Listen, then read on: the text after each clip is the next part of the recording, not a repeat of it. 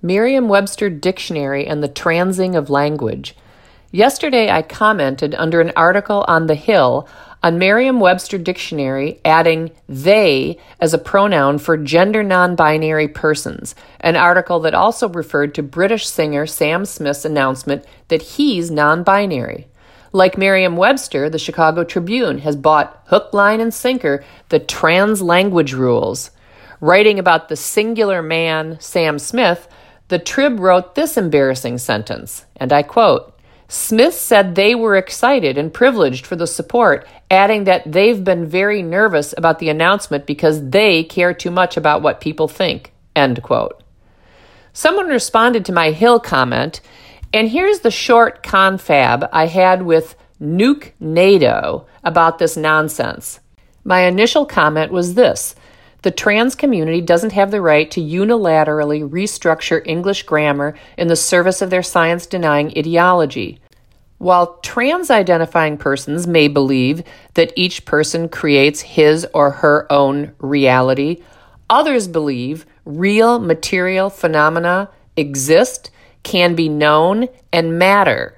My reality includes the real phenomena in the world, like the fact that Sam Smith is a singular person and a man. And my reality excludes lying. Nuke NATO wrote, and I quote, Language is a lie. It's all made up and agreed upon. It is not some God given, immovable property. This is just fake rage you are communicating. No one is going to haul you off to jail if you don't use the correct pronoun. But if a trans person says they prefer to be referred to by gender neutral pronouns, you could be courteous and respect that. However, you're a free person. You can always reserve the right to be a dick. End quote. I said, You evidently don't read enough.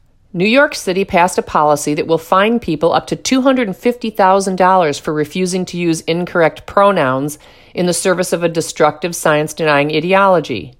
You can't actually be naive enough to think trans cultists and their dogmatist friends will stop at New York City.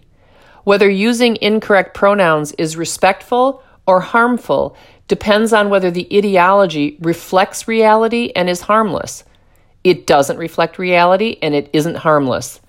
I wouldn't pretend that Rachel Dolezal is black. I wouldn't pretend a 50 year old man is 30 years old or six. And I wouldn't pretend amputee wannabes, that is, those who have body integrity identity disorder, are amputees either. Am I a dick for living in reality with regard to race, age, and disability too?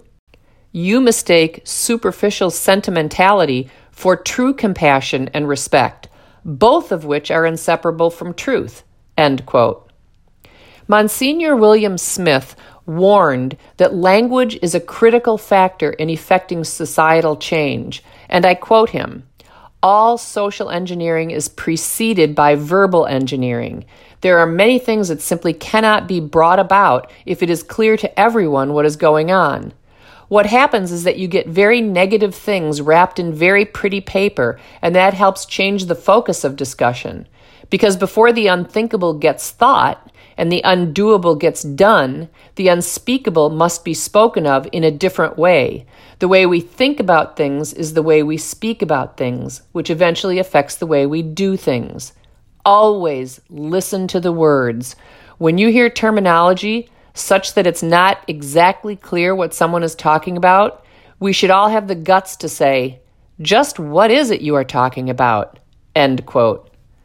Language matters. Never capitulate to the language diktats of the trans cult who are promoting a body, soul, and culture destroying ideology.